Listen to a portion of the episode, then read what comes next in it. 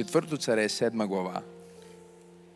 И ще чета от нов превод. Това е по-съвременният превод на Библията, който имаме.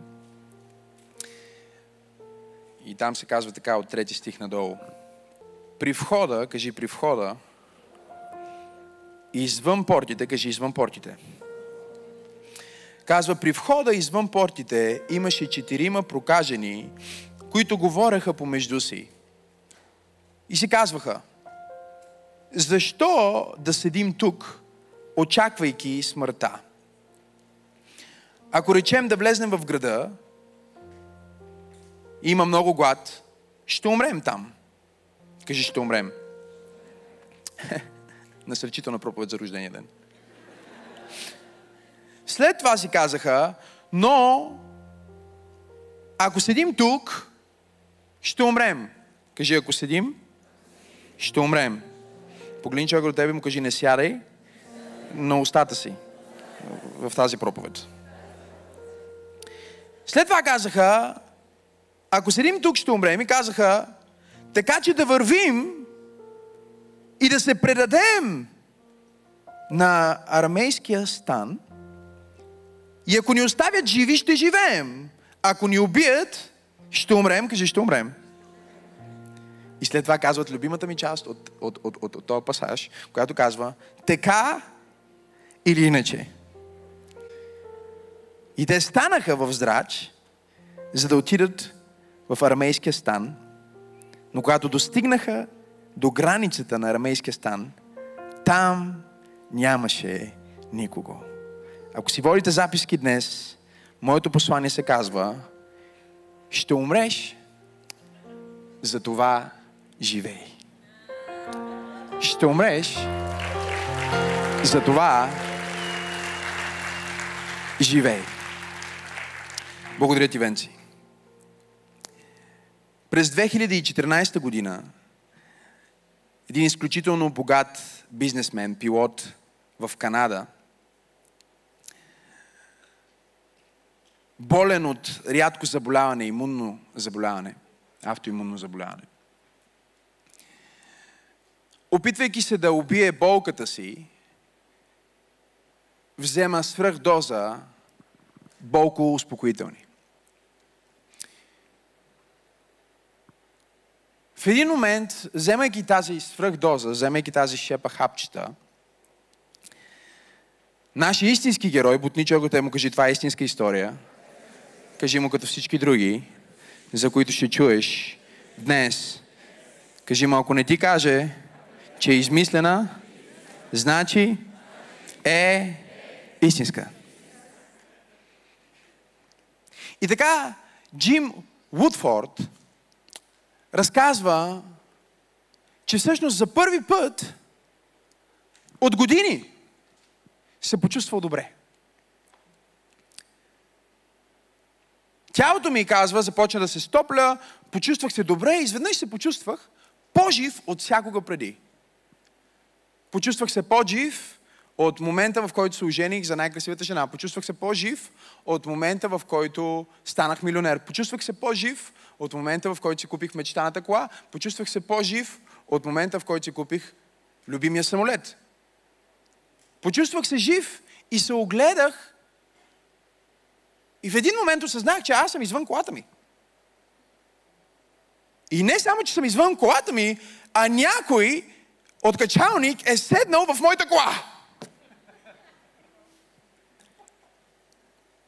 Седнал е и е облегнал главата си на кормилото.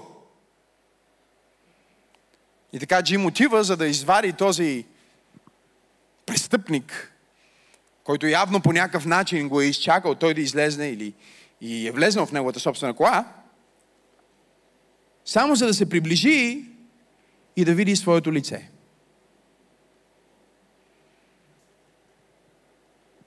По това време той не е вярвал в Бог, но в момента, в който е взел тези хапчета, се е чувствал толкова зле, че е казал, Господи, моля те, помогни ми. Той не е знаел, че след минути ще умре. И че тялото, което вижда в своя автомобил, което му е толкова чуждо, че си мисли, че е някой друг човек, всъщност е обявено за мъртво и стои в болницата на командно дишане, без никакъв знак за живот, изнесено в стаята, където подготвят труповете за моргата, само за да възкръсне след 11 часа. Започнах тази поредица, която нарекох послание от отвъдното, в която всеки път ви разказвам за един човек, който е умрял и се е върнал. Документирано, реално свидетелство. Не само, че Джим се връща, но той се връща с изключителна история за това как изглежда ада, към който се е запътил, откъдето е извикал към Христос, за да отиде на небето и да види самия Христос. Изпратен обратно на земята с мисия да му служи.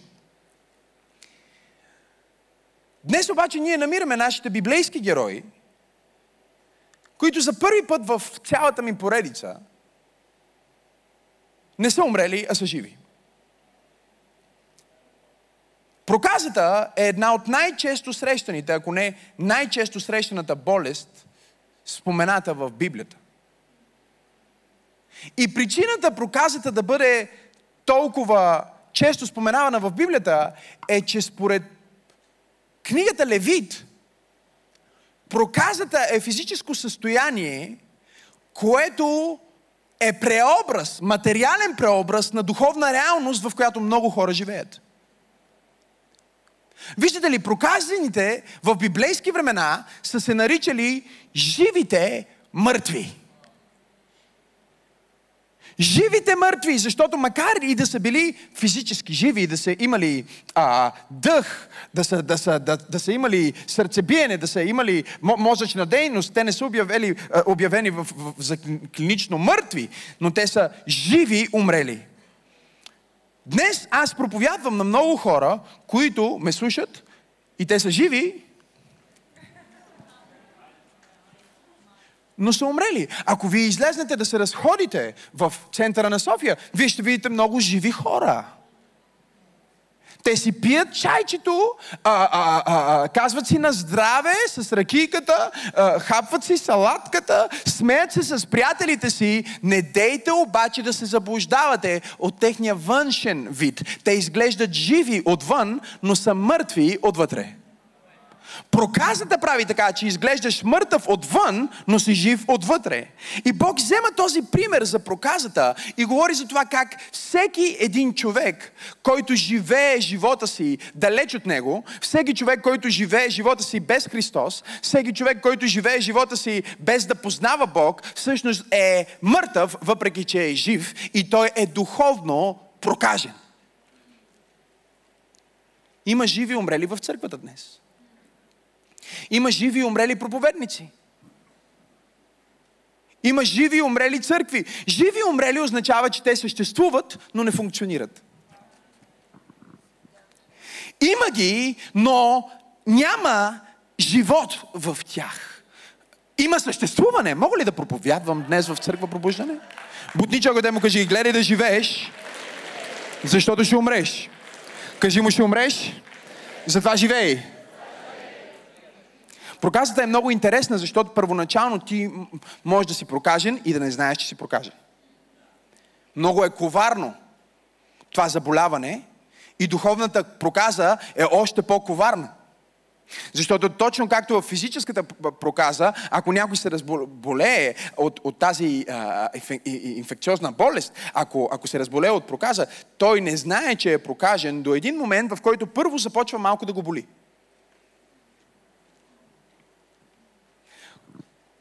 Кои са областите в живота ти, в които малко те боли?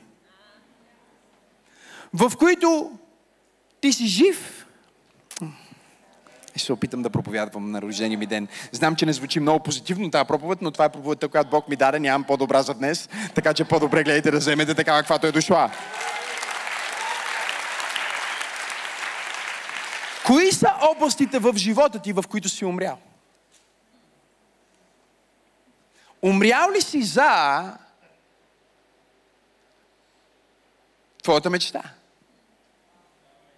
Умрял ли си за църквата? Умрял ли си за твоята съпруга? Умрял ли си за бизнеса, в който си въвлечен? Правиш ли го без живот? Правиш ли го без желание? Правиш ли го? Готови ли сте за това, което проповядвам? С болка. Много е странна проказата, защото първо те боли, пър... кажи първо ме боли, и след това спира да те боли. Кажи спира да ме боли. И ти си мислиш, че понеже е спрял да те боли, вече нямаш проблем. Но това, което е станало е, че всъщност проказата е минала от фаза номер едно, която се нарича нараняване и отхвърляне, към фаза номер две, която се нарича безчувственост. И да бъдеш безчувствен е по-опасно от това да имаш неправилни чувства. Да бъдеш, мога ли да проповядвам днес? Да бъдеш ядосан е по-добре, отколкото да бъдеш апатичен. Да бъдеш в негативна емоция, поне показва, че все още си жив и те интересува това, което се случва.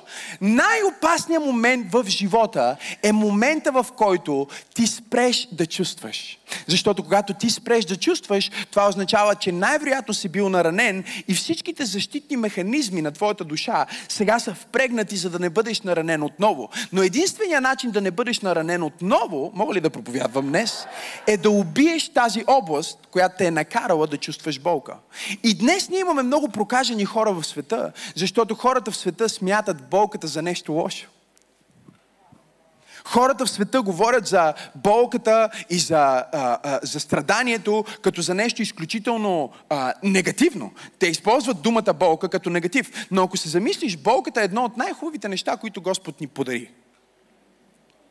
Болката ти сигнализира, че нещо в твоето тяло, нещо в твоя живот, нещо в твоите взаимоотношения не е както трябва да бъде. И те боли, и, и болката ти казва, внимавай сега с това, което правиш, защото ако продължаваш по този начин, ще стане критично. А ако продължаваш по този начин, ще стане критично. Нещо ще се щупи, нещо ще се скъса, нещо ще се разруши, нещо ще изчезне от твоя живот. Така интересно е за прокажените, нали? Това не е проповедта ми, но така или иначе стана проповед. Нека да я разкажа. След като спрат да чувстват, е много кофти, защото ти можеш да си сложиш ръката в огъня и да, да не усещаш, че гориш. И всъщност много от ранните наранявания и белези, които прокажените хора, прокажените хора имат, са поради факта, че те са спрели да усещат болка. И са си щупили пръста без да знаят. Изгорили са се без да знаят. Те знаят, че нещо много гадно се е случило в живота им, защото го виждат в последствие. Но не го чувстват докато се случва, защото проклятието на проказата е безчувственост. И затова Исус Христос погледна църквата в Лаодикия и каза, де да бяхте горещи или студени. Но понеже сте хладки, понеже сте апатични, понеже сте посредствени, понеже нито сте запалени, нито сте студени, понеже нито сте вътре, нито сте вън, вие сте по средата, обаче от външната страна вие сте прокажени.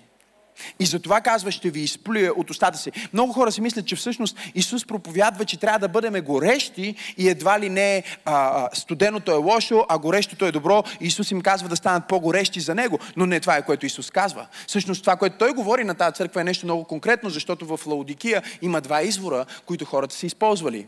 Това са били специалните извори, минералните извори на Лаудикия. Единият е бил горещ, с гореща вода, която те очиства, а другия е бил студен, с студена вода, която те освежава. Исус казва, де да бяхте студени, за да освежавате хората, или горещи, за да очиствате хората. Но понеже вие сте хамелеони, вие сте по средата, вие нито сте в църквата, нито сте в света. Мога ли да проповядвам днес, като че имам хора, които са гладни да чуят Божието Слово?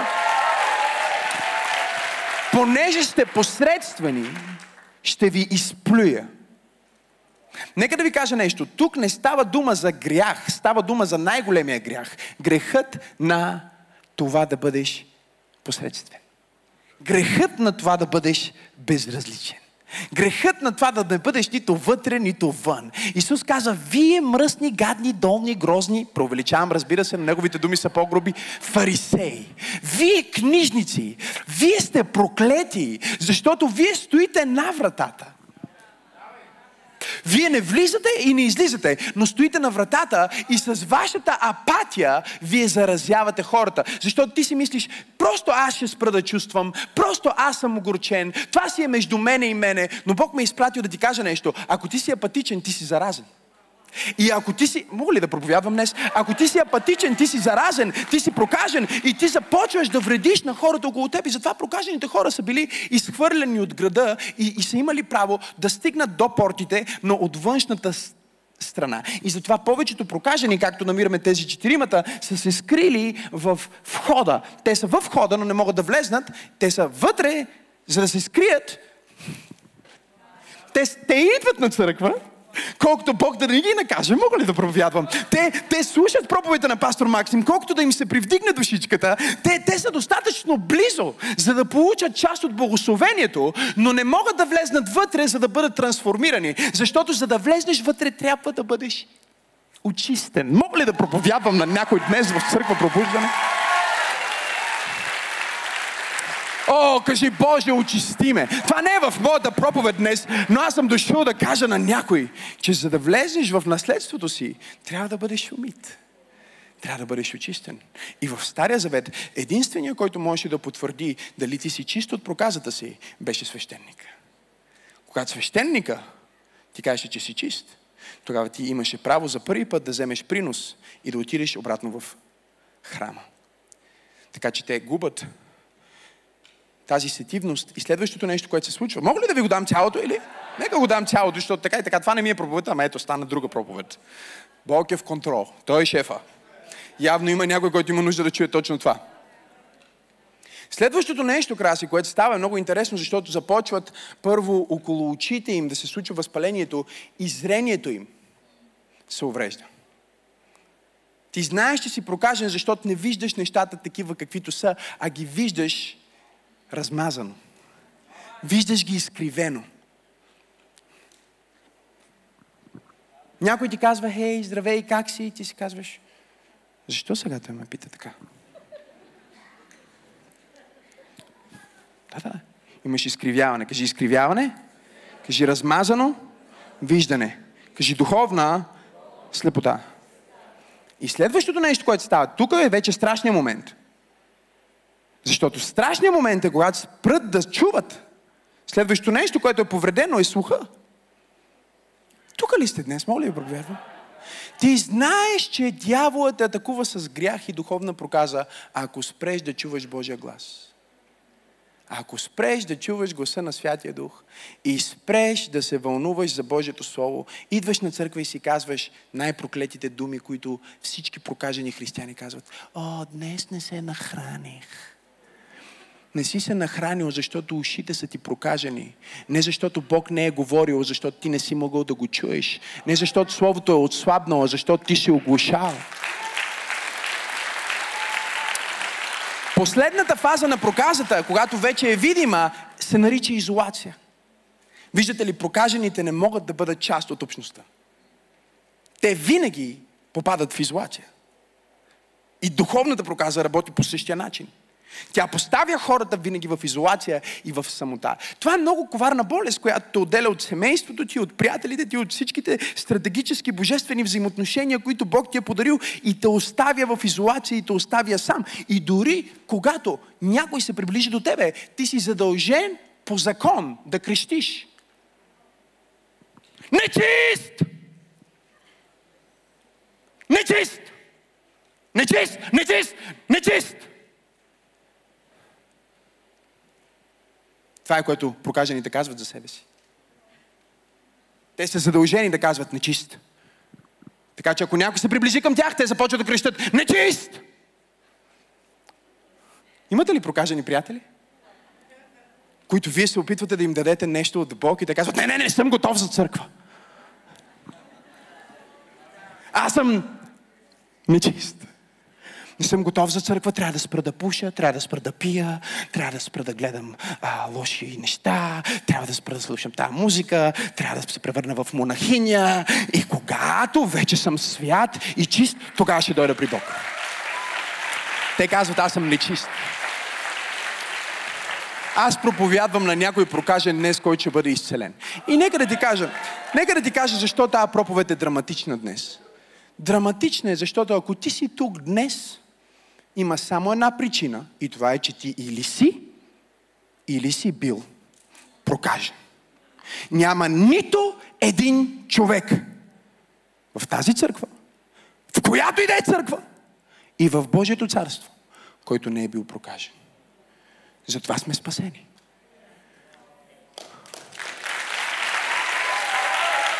Когато си прокажен,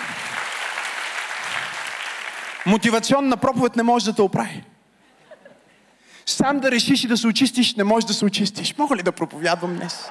Дори и да искаш да си помогнеш, не можеш да си помогнеш сам. Тогава имаш нужда от Спасител, тогава имаш нужда от чудо, тогава имаш нужда от изцеление, тогава имаш нужда от Бог, който да се намеси в живота ти и да очисти мърсотията от теб. Не знам на кой проповядвам днес, но аз съм дошъл да проповядвам на някого в църква пробуждане, че Исус не се страхува от твоята проказа. И ти можеш да си заразен за човека до теб, но не си достатъчно заразен да заразиш Исус. Неговия вирус е по-силен от твоя вирус. Твоя вирус се нарича грях, неговия вирус се нарича благодат. И затова апостол Павел казва, където грехът изобилства, там благодата преизобилства. Аз съм много грешен. Преизобилна благодат. Но ето го момента. Сега разбирате защо е чудо, че Исус изцели проказания, докосвайки се до Него. Ако си спомняте, когато прокажения бе изцелен в Евангелието според Йоанн, той не вика нечист. Той смени своята изповед. Вместо да вика нечист, нечист, той викаше Исусе, Исусе. И момента, в който ти станеш повече в съзнание за това кой е Исус, отколкото за твоя грях, твоята неспособност, твоя страх и твоите проблеми, ти си на път да преживееш живота променяща среща с Създателя на световете. Имам ли пет човека в църква пробуждане, които са били докоснати и обърнати? Имам ли шест човека в църква пробуждане, които могат да кажат, аз бях прокажен, аз бях грешен, аз бях отхвърлен, но където изобилства проказата, там преизобилства милостта. Прокаженият човек погледна към Исус Исус каза, Господи, ако искаш, ти можеш. Исус го погледна и каза, искам, бъди очистен.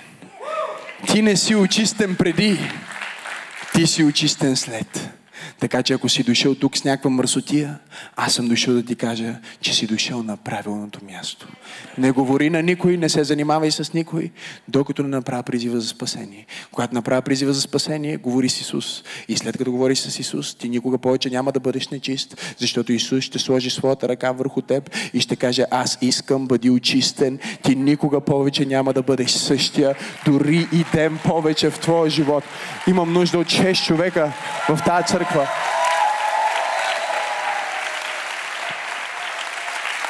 Тежко е. Да бъдеш прокажен. Да бъдеш прокажен означава, че си жив, жив, жив, жив, жив, мъртъв. И има много хора, които са на един от тези етапи на проказа. В църквата днес. Може да го наричаме охладняване, може да го наричаме изоставяне на първата любов, можем да използваме различни терминологии, но това, което казваме е, че сме болни от духовната болест, която ни прави безчувствени. Вече не ни пука колко човека са дошли на църква в неделя. Вече не ни притеснява дали някой ще се спаси. Не се тревожим за нашите близки, които не познават Христос. Живеем, но сме мъртви. И така тези четирима прокажени днес са проповедниците, които презентират това послание. Това не е моята проповед, това е проповедта им. Която ако те държаха микрофон днес в църква пробуждане, биха проповядвали. Знаете ли, всеки проповедник иска на специални поводи да извади една голяма проповед, с която да демонстрира своите способности и риториката и просто да пласне хората по главата и те да си тръгнат и да ахкат и да охкат от Божието Слово. Аз нямам такава проповед днес. Дори нямам моя проповед. Имам проповедта на четирима прокажени, които ти казват, ще умреш. Затова живей. И ако си жив, не дай да действаш като мъртвец. Първото нещо, което те биха ни казали, Виктория, е, че дори да си прокажен, е много важно да не си сам. Ние намираме тези четирима по различен начин от всички други прокажени в Библията. Обичайно те са в малка, много малка група от двама или един сам. Защото, както казахме, самата проказа е изолация. Но тези четиримата са се намерили. Те са се намерили точно четирима. Ние не знаем дали преди това са били 6. Не знаем дали са били 7, 8 или 10. Не знаем дали са си имали цяла малка църквичка. И някой е отпаднал от тази църквичка. Ние ням...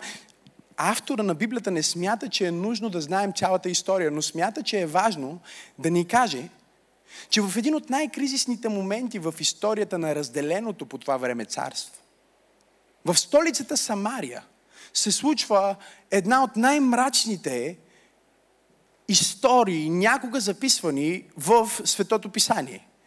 Предишните стихове ни говорят за това как поради обсадата няма никаква храна в града. Това е най-бруталният начин за воюване. Разбирате ли ме? Ако говорим за воюване в, в древността, едно от най-коварните неща, които могат да се случат, е града, крепостния град да бъде под обсада. Защото да бъдеш под обсада не е просто война с а, оръжия, които са нормалните оръжия. Става дума за война с биологични оръжия. И по-скоро война, която е стратегическа, да спрем, искам да чуете това внимателно, защото всичко, което пастор Максим проповядва, или се е случило, или се случва, или много скоро ще се случи. И всеки пример е повече от пример. Така че чуйте този пример. Да спрем ресурсите, това е война. Когато спрем ресурсите, вижте какво се случва, става криза, която не е вече само военно-социална криза, става економическа криза, става огромна економическа криза. Рецесия, депресия, инфлация. Нищо няма стойност. Колко от вас разбират, кажи аз. И сега в тази криза, която е най-мрачната криза, записана сигурно в страницата на Библията, ни се разказва, че хората са се хранили с останалите от, от, от, от, от животни, мъртви животни, главите им. Една магарешка глава е струвала цяла кисия с сребро. Хората са се хранили с изпражненията на гълбите. Стигнали са чак до такава гадост и мърсотия, че един ден, когато царя вървял две жени, дошли при него и едната обвинила своята приятелка, казала, ние и двете бяхме бремени и двете родихме. И се бяхме разбрали, че първо ще изядем нейния син, и след това ще изядем моя син, и след като ние сготвихме нейно, след като ние сготвихме моето дете и го изядохме, сега тази отказва да даде сина си. Отказва да ни даде да го изядем. И затова искам да, да, да, да пусна жалба, водя я в съда, за да ми даде сина и да го изям. Защото изядохме моя син. Това не е просто брутална история. Говорим за канибализъм в Библията. И точно тогава, когато си мислиш, че мрака е безкрайен, точно тогава, когато си мислиш, че тази криза няма край, точно тогава, когато изглежда като че тъмнината вече напълно е триумфирала, ние намираме един откачен пророк, ние има Елисей, който се изправи и казва, знаете ли какво, утре по това време економическата криза ще изчезне и не само, че ще изчезне, но ние ще бъдем в най-доброто процъфтяващо време някога в историята на това царство. И съновидеца, който е бил първи съветник на царя, му казал, дори Господ да сложи прозорци на небесата. Няма как това, което казваш, да се случи. И Елисей му казал нещо, което аз съм дошъл да проповядвам на някого в църква пробуждане. Ще го видиш, но няма да го получиш. Защото си казал, че няма как. И затова Бог ме е изпратил да проповядвам на някой в църква пробуждане и да му кажа, ще го видиш. Това не е проклятие, това е цитат от Библията. Но няма да го получиш, защото с твоята уста си казал, че няма как. И затова ще отворя тази още допълнителна малка скоба в тази проповед. И ще кажа, че Бог ти казва да премахнеш няма как от твоя речник днес. Ако Бог е твоя Бог, няма как да няма как. Казваха, не се опитва и не може, но ето че... О, хайде, пробуждане. Ако казваш, няма как. Ще го видиш. И няма да се ползваш. Всички са обсъдени. Хората се чудят какво да ядат, умират. И тук ние откриваме нашите герои. Проповедниците на днешната проповед. Аз си представям, че те са Жоро, Митко и Иван. Разбира се, насякъде, където има Жоро, Митко и Иван, трябва да има един Петър. Пепито. Те се събрали там, стоят, те са в, в, в, в, в, в, в входа на портата от външната страна и си говорят. И казват втората част от тяхното послание към вас днес. Първата част е, живота е твърде кратък да го изкараш сам, дори да си прокажат. Благословенията, които Бог иска да сложи върху тебе, са твърде големи да ги живееш сам. Това е първата им точка. Втората им точка е изключителна, защото втората им точка говори за смъртта. Те стоят и Пеп, Пеп, Пепи вика, момчета, искам да ви кажа нещо. Мисля си тук, раз, разсъждавам, размишлявам. Иван вика, не те чувам. Да, бе, нали си прокажен, затова не ме чуеш. Чакай, ще говоря по-високо. Чуй сега какво казвам. Чуваш ли ме? Да, да, чувам те. Чувам те. Чувате ли ме? Да, окей. Okay. Чувате, окей. Okay. Чувате. Въпреки, че имате нещо в духа си. Чувате. Окей, okay. добре. И той казва, може би, най- феноменалните думи, записани в книгата Четвърто царе. Искам тези думи да си ги запишете, да си ги принтирате, да си ги татуирате на челото, ако искате. Той поглежда своите приятели и казва, момчета, имам откровение за вас. Ако седим, ще умрем. Ако седим, ако седим, седим на информация, седим на Божието Слово, седим на потенциал, седим на помазание, седим на нещо. Не трябва да седим, защото ако седим, какво ще стане? Ще умрем. Така че можем да умрем от това, че седим. Днес най-застоялата физически нация, в която за първи път ние имаме цяло поколение от родители, които ще погребват децата си, е Америка. И причината Причината тази невероятна економика да е в това състояние е, че хората са затластели. И те са затластели, защото са заседели и когато седнеш за твърде дълго, засядаш. Той поглежда своите приятели и казва, нека да ви кажа нещо, ако седим, ще умрем. И ми така вика, да, аз искам и аз да кажа нещо, искам и аз да кажа нещо. Това е проповед в църква, пробуждане, не мога и аз да не се включа в тази проповед. Чуйте сега какво казва той. Той казва, ако отидем в града, ако отидем в града, ако отидем в този град, в този град няма никаква храна. Ще умрем от глад. А, ако седим, ще умрем. И ако отидем там, където няма храна, ще умрем. Тоест въпросът не е само да се дигнем от задника си. Или да дигнем задника си от седалката си. Седалката на отлагането, седалката на безпокойството, мога ли да проповядвам? Седалката на и утре е ден, седалката на а, мама ме нарани, седалката на оправданието. Трябва да се дигнем от седалката. Но когато се дигнем от седалката, трябва да имаме не само различно движение, трябва да имаме различна дестинация.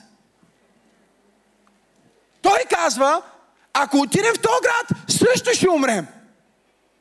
Те казват, да, така е, защото няма никаква храна. Хората ядат лайна вътре. Пепито вика, да бе, чух, че и хора ядат. Добре, че сме прокажени, брат. Ние сме последните, които биха решили да сготвят. Има нещо позитивно в твоето негативно.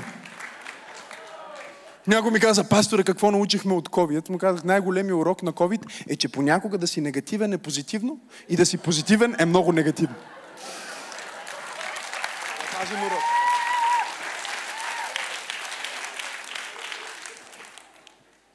Там няма храна. И затова ние не можем просто да сменим нашето движение, трябва да сменим нашата дестинация. Къде има храна? Къде има живот? Къде има парти? Къде има нещо, което се движи, мърдашава и се радва? Ами, ето тук вече се включил Жорето. Жорето вика момчета. Какъв оркестър има, ако знаете там.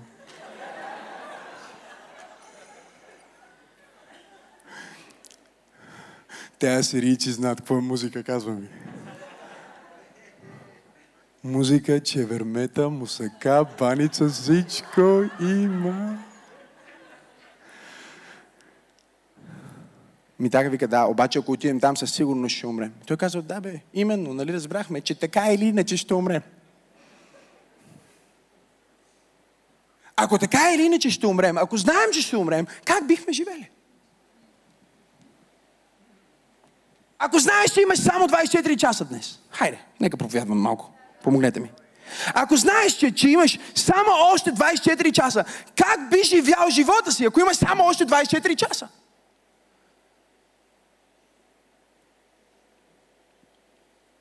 Отговорете ми, би ли поискал прошка, ако имаш 24 часа? Би ли съжалявал, че нямаш достатъчно пари?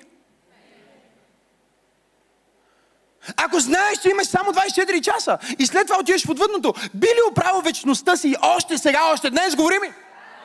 Би ли се кръстил във вода? Говори ми! Откъде знаеш? Че имаш повече от 24 часа. Срещнах един човек в, в, една от службите ни в Бургас, дигна ръката си за молитва за спасение. Беше разтърсен и след това отидох да се запозная с него. И му казах, какво се случва, защото виждам, че си разтърсен. Беше отвъд нормалното докосване, че си приел Исус. Той беше разтърсен. Той ми каза, пастор Максим, как да не съм разтърсен?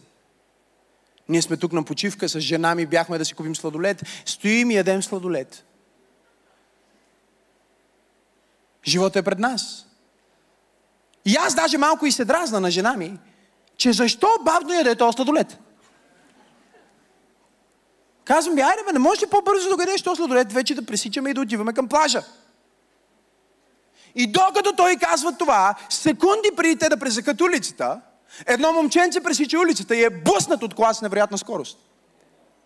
Черепа му се спуква на пътя. И той разтреперен отива да помага на това дете.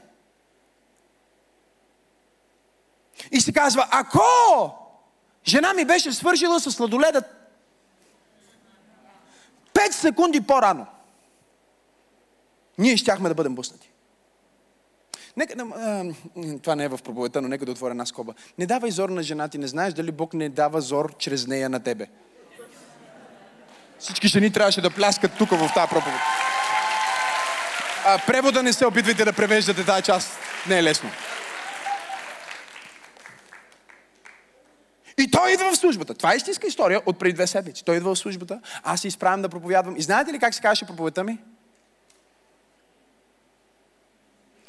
Подреди дома си, защото ще умреш. Вика, как да не съм разтърсен? Цял ден си мисля за реалността на смъртта и как живота може да е само още миг. И идвам на тази служба и ти ми казваш, подреди дома си, защото ще умреш. Още не бях свършил призива за спасение, ръката на този човек беше горе.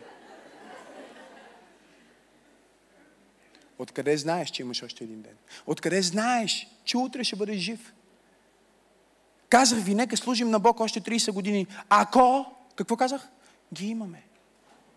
Погледни човек от теб му кажи, не знаеш. Но ето какво знаеш. Кажи му, ще умреш. Три пъти го проповядваха. С различни точки и с различни подточки казаха, ще умреш. Погледни човек от другата страна. Усмихни му с най-хубавата усмивка, която можеш да направиш в църква. Пробуждане му кажи, със сигурност ще умреш.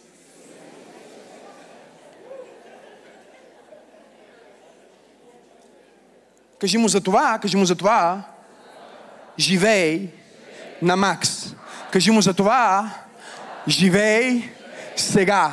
Кажи му за това, живей за Бог и живей като че вечността има значение. О, ако ръкопляскаш, ръкопляскай, като че наистина вярваш. Ще покана най-добрия ми приятел на другата служба. Ще покана най-добрия ми приятел на другата служба.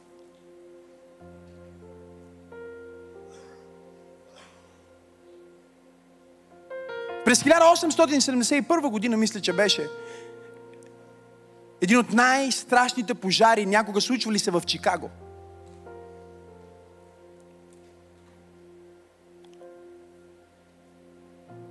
Един млад проповедник на, на име Диел Мури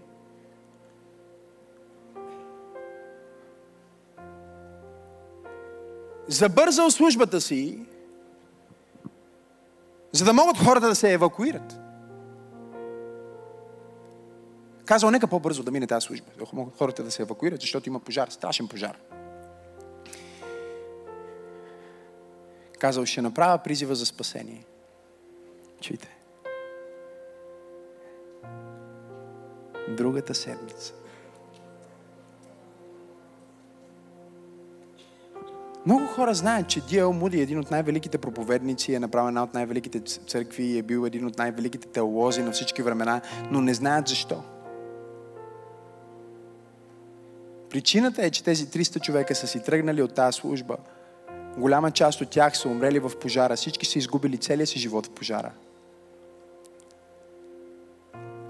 И този ден нататък той прави посвещение и казва, никога повече няма да отложа призив за спасение. Не знаеш. Не знаеш.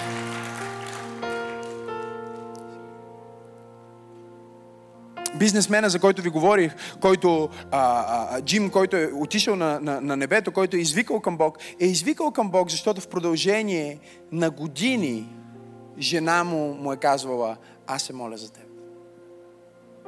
Той е бил невярващ, но жена му е вярваща. Аз се моля за теб. И му е казва, знаеш ли, най-честата ми молитва за теб върви така. Господи, ако трябва да го щупиш, за да го оправиш, щупи го. Сигурен съм, че не си е представила,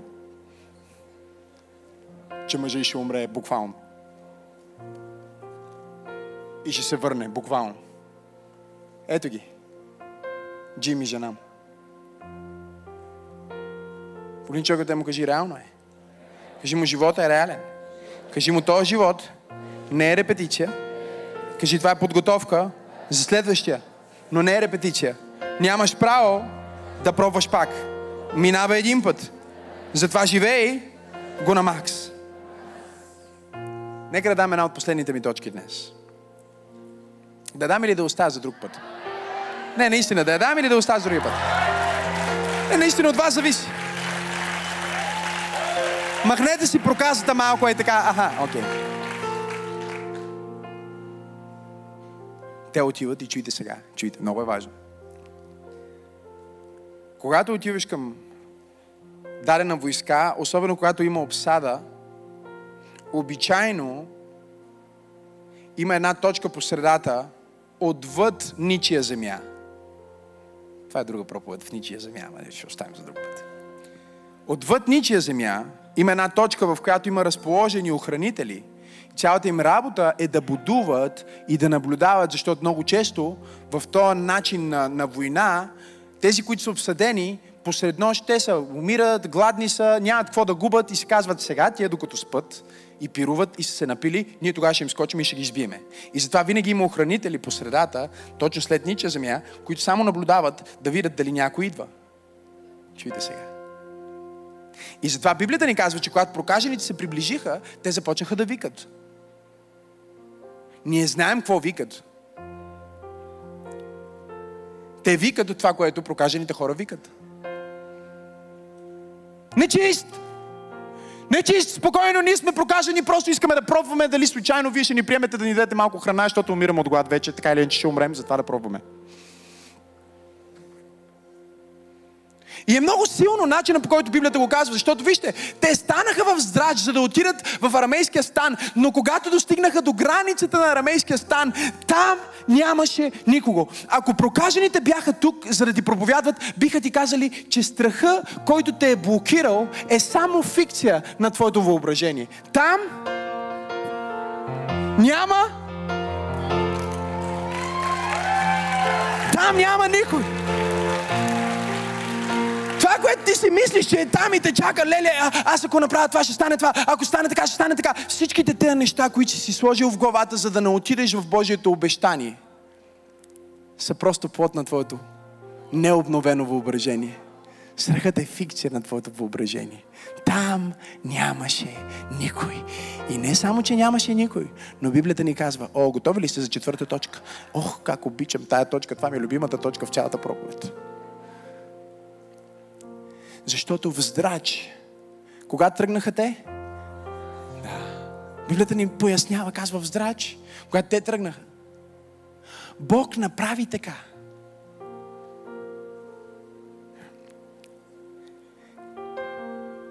Че войската, вражеската войска, чу, чуйте ме, ропот на колесници и коне и войски. И казаха, леле, със сигурност тези са изпратили тайно съобщение до съседни царства и са събрали голяма войска и сега ще ни унищожат. И толкова силен бе този роп от венци, че си тръгнаха без да си вземат парите, без да си вземат храната, че верметата им стояха, мусаката им беше отгоре, всичко е подредено, а, а, парите не си взеха, богатството не си взеха.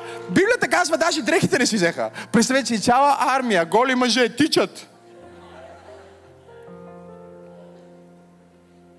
Защо? Защото са чули звука на армия, която се движи към тях. Звука, който те бяха чули, без звука на четирима прокажени, които са решили, ако седим, ще умрем. Затова ще се движим. Ще се движим. И когато се движим, Бог ще направи така. О, не знам на кой проповядвам днес, но Бог ще направи така.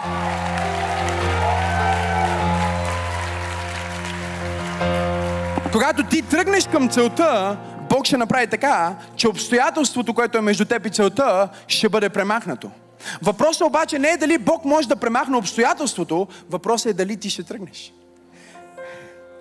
В точния момент, в който те тръгнаха, Бог каза, ангели, сега искам да започне звук на маршируване. О, цял легион архангели почнаха.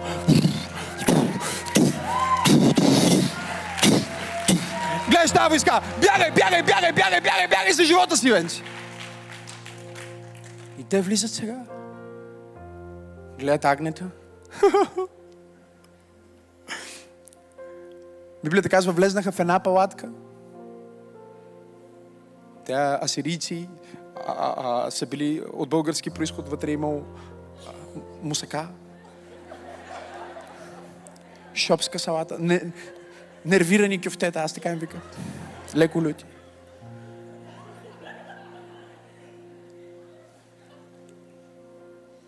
Чудото не е само в снабдяването. Чудото е в изцелението, което се случва с тях. Защото като прокажени, те не трябва да усещат вкуса.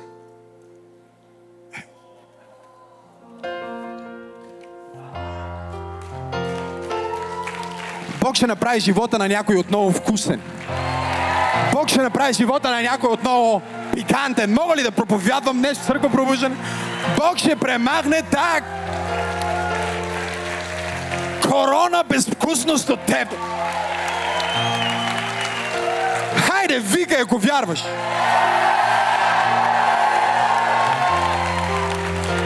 Те ядат. ядат. Че време Нервозни кюфтета? Му се казва шопска салата, всичко. Знам, че огладняхте свършва. И докато ядат, виж какво се случва сега. Те ни проповядват, Бог прави нещо, когато тръгнеш. Но вижте какво ни проповядват в, в, в 9 стих. Минаха от една палатка в друга, влезнаха в една палатка пълна с злато и сребро, взеха златото, среброто, заровиха го на едно място. Заровиха го, скриха го, викат, сега ще го пазиме, а, а, а, бели пари за черни дни. Има ли по-черни дни от тези? Отидоха в друга палатка. Тази палатка а, беше а, японската палатка, вътре пълно с суши.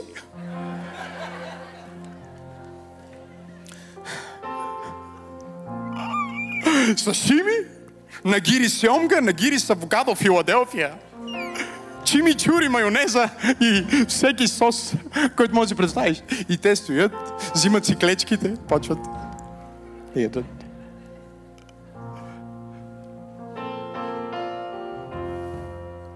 И по едно време Гогата вика, Гогата вика така, Гогата вика. Вижте какво казва той. Девети стих, много е силно, ще казва, вижте какво казва. Ние не трябва да правим така. Този ден е ден на добри вести. А ние си мълчим.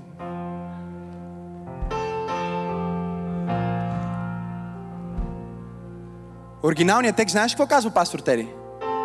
Ако чакаме, чуйте, зазоряване, нещо лошо ще ни се случи.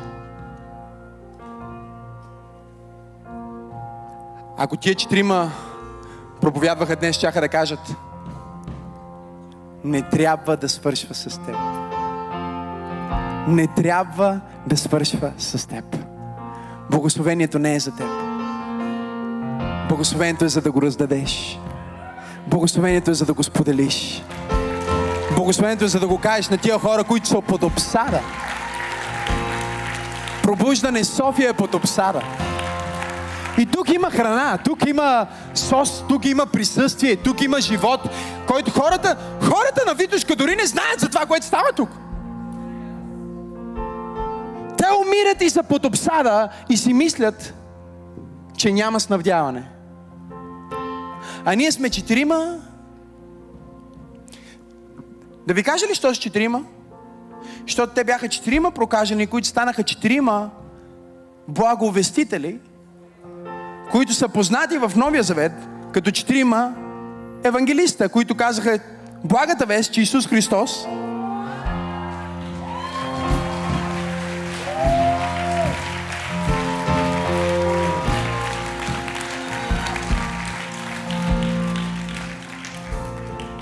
Можехме да им дадем други имена. Матей, Йоан, Лука и Марк. И сега казват, нека да отидем в града и да им кажем за това снабдяване, да им кажем за това благословение, да им кажем за този живот. Защото ти ще бъдеш по-жив, когато споделяш живота. Ти ще бъдеш по-благословен, когато споделяш благословението. Ти ще бъдеш по-щастлив, когато споделяш щастието. О, мога ли да проповядвам днес църква? Колко суши можеш да изядеш?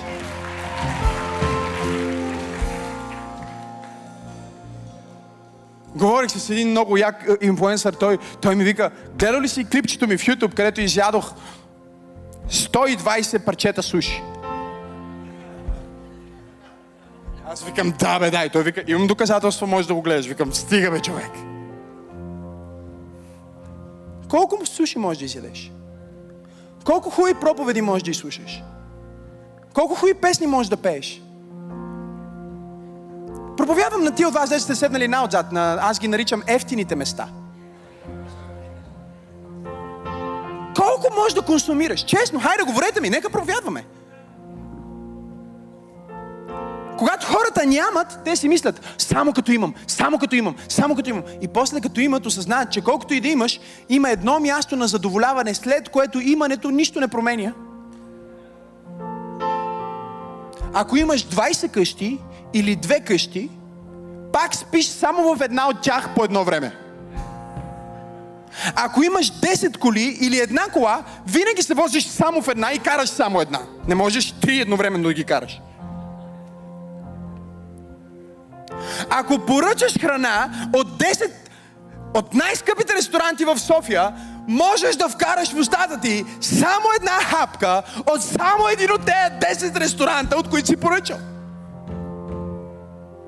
И големият проблем на нашето общество е, че когато хората намерят палатката, когато хората намерят църквата, когато хората намерят спасението, те си мислят, че спасението е за мен, за да мога аз да съм добре, за да дойда аз на църква и да се нахраня. И затова са прокажани, защото когато излизат от църквата, не говорят за това кой се е спасил, а говорят за това дали те са се нахранили, дали те са получили нещо от тази проповед. Аз съм дошъл да проповядвам на някой в църква пробуждане и да проповядвам проповедта на прокажените, която казва, не е добре това, което правим. Има цял град под обсада. Има цяла нация под обсада. И Бог ни е показал изобилния живот. Бог ни е показал спасението в Христос. И е време града да чуе за Исус. Време е града да чуе за изобилие. Време е града да чуе добри новини. Имам ли пет човека, които могат да извикат на това място?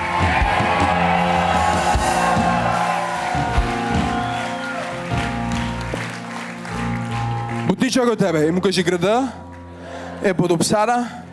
Кажи благословението не свършва, а започва с теб. Кажи му Бог иска да те използва. Кажи му да те използва за благословение.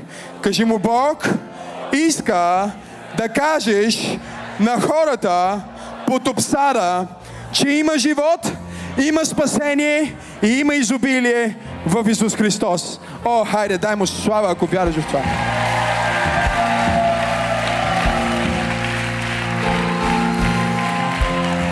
Нека свърша с тази проповед. Нека свърша. Те отиват. Дигат се. Виж какво става, пастор Тери. Казват, окей, отиваме. Ние ще бъдем проповедниците на добри новини. Боговестителе. Четирима. Евангелистите. И малвата за това, което е станало, стига до царя и царя излиза от своите покои. И вижте какво казва. О, ма вие да не им вярвате. Това е капан. А сирийците са ги подкупили. Да дойдат и да ни кажат, че са си тръгнали. Те знаят, че ние сме гладни. И за това те сега ще ни причакат и ние като отидеме ще ни избият. Невярващите винаги ще видят конспирация. Там, където Бог е направил свръхестествено благословение.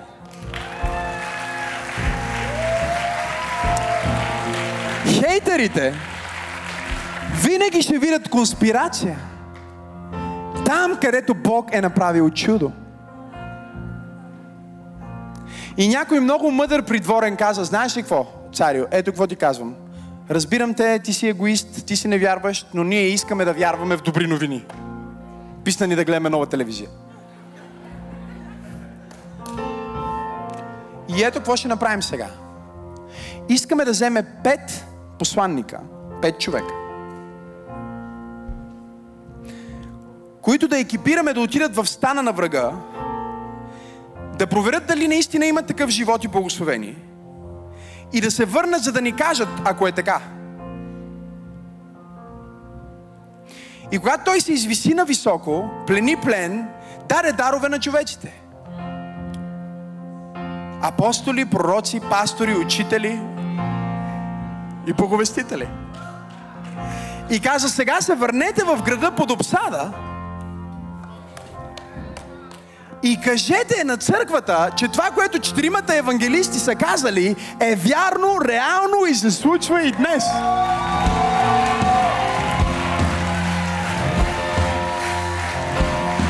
Мога ли да свърша с новозаветното транспониране на този старозаветен текст? Четиримата евангелисти са разбрани само от петимата мисионери, които Библията в Новия Завет нарича петкратно служение. Но те са изпратени на две колесници. На едната колесница регистрационният номер Останете с мен сега, останете с мен, нека да пробвам тази проповед. На едната колесница добри регистрационен номер е Словото. На другата колесница е Духът. И ето ги сега тези петима, които идват със Словото и Духът. И те казват, всичко, което Бог е казал е вярно и е така.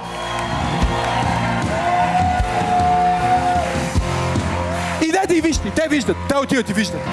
И се връщат и гледайте какво става. Свършвам, свършвам, свършвам, наистина.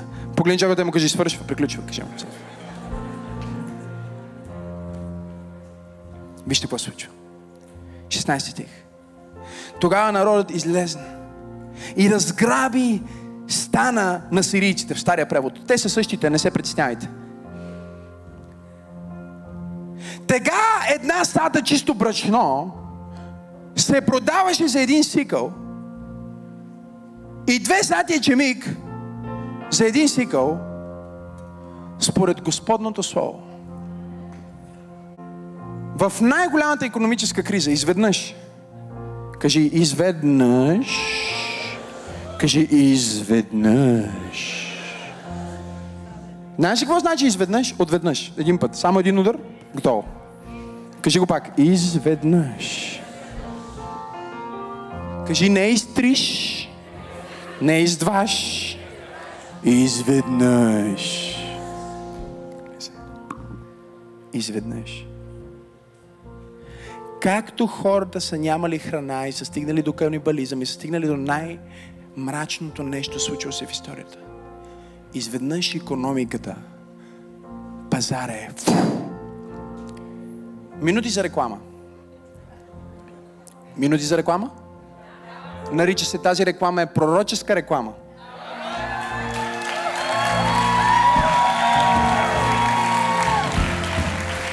Света е под обсада. Септември ресурсите ще спрат. Февруари казах, последната седмица на януари казах, ще има режим на тока. Когато го казах, ми се смееха. Казах, ще бъде като в комунизма, ще има часове, в които ще има ток и няма да има ток. Вече спират тока на Шанзелизе, улицата спират, разбирате ли? Спират, лампите спират.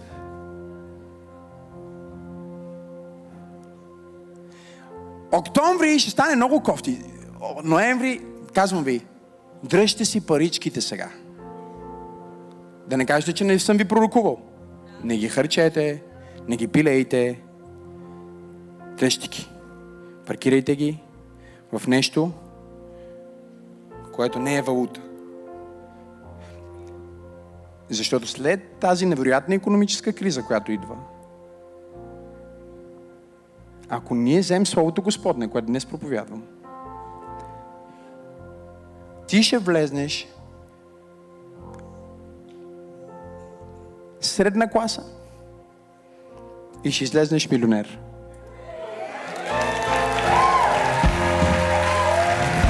Ще влезнеш с една къща и ще излезнеш с три.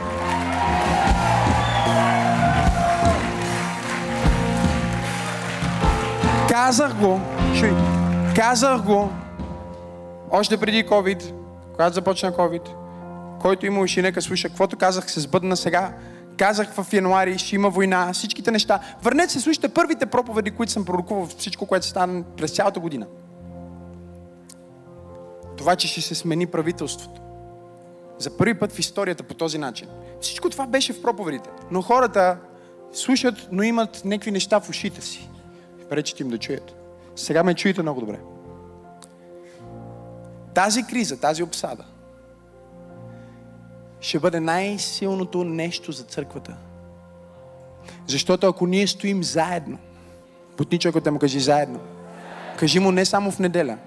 Кажи му на група, през седмицата, в живота. Кажи, ние сме заедно. Нека кажа. Ако ние стоим заедно, ние ще излезнем по-силни, по-влиятелни, по-богати, по-помазани. Отгоре, а не отдолу. Глава, а не опашка. Победители, а не победени. Дай му слава, ако вярваш в това.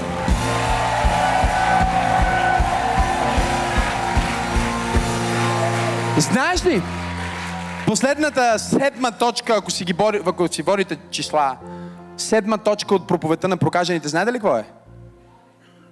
Словото на Господ винаги се сбъдва. Словото на Господ винаги се сбъдва. И дори да изглежда сега, че е абсолютно невъзможно, не дай да казваш няма как.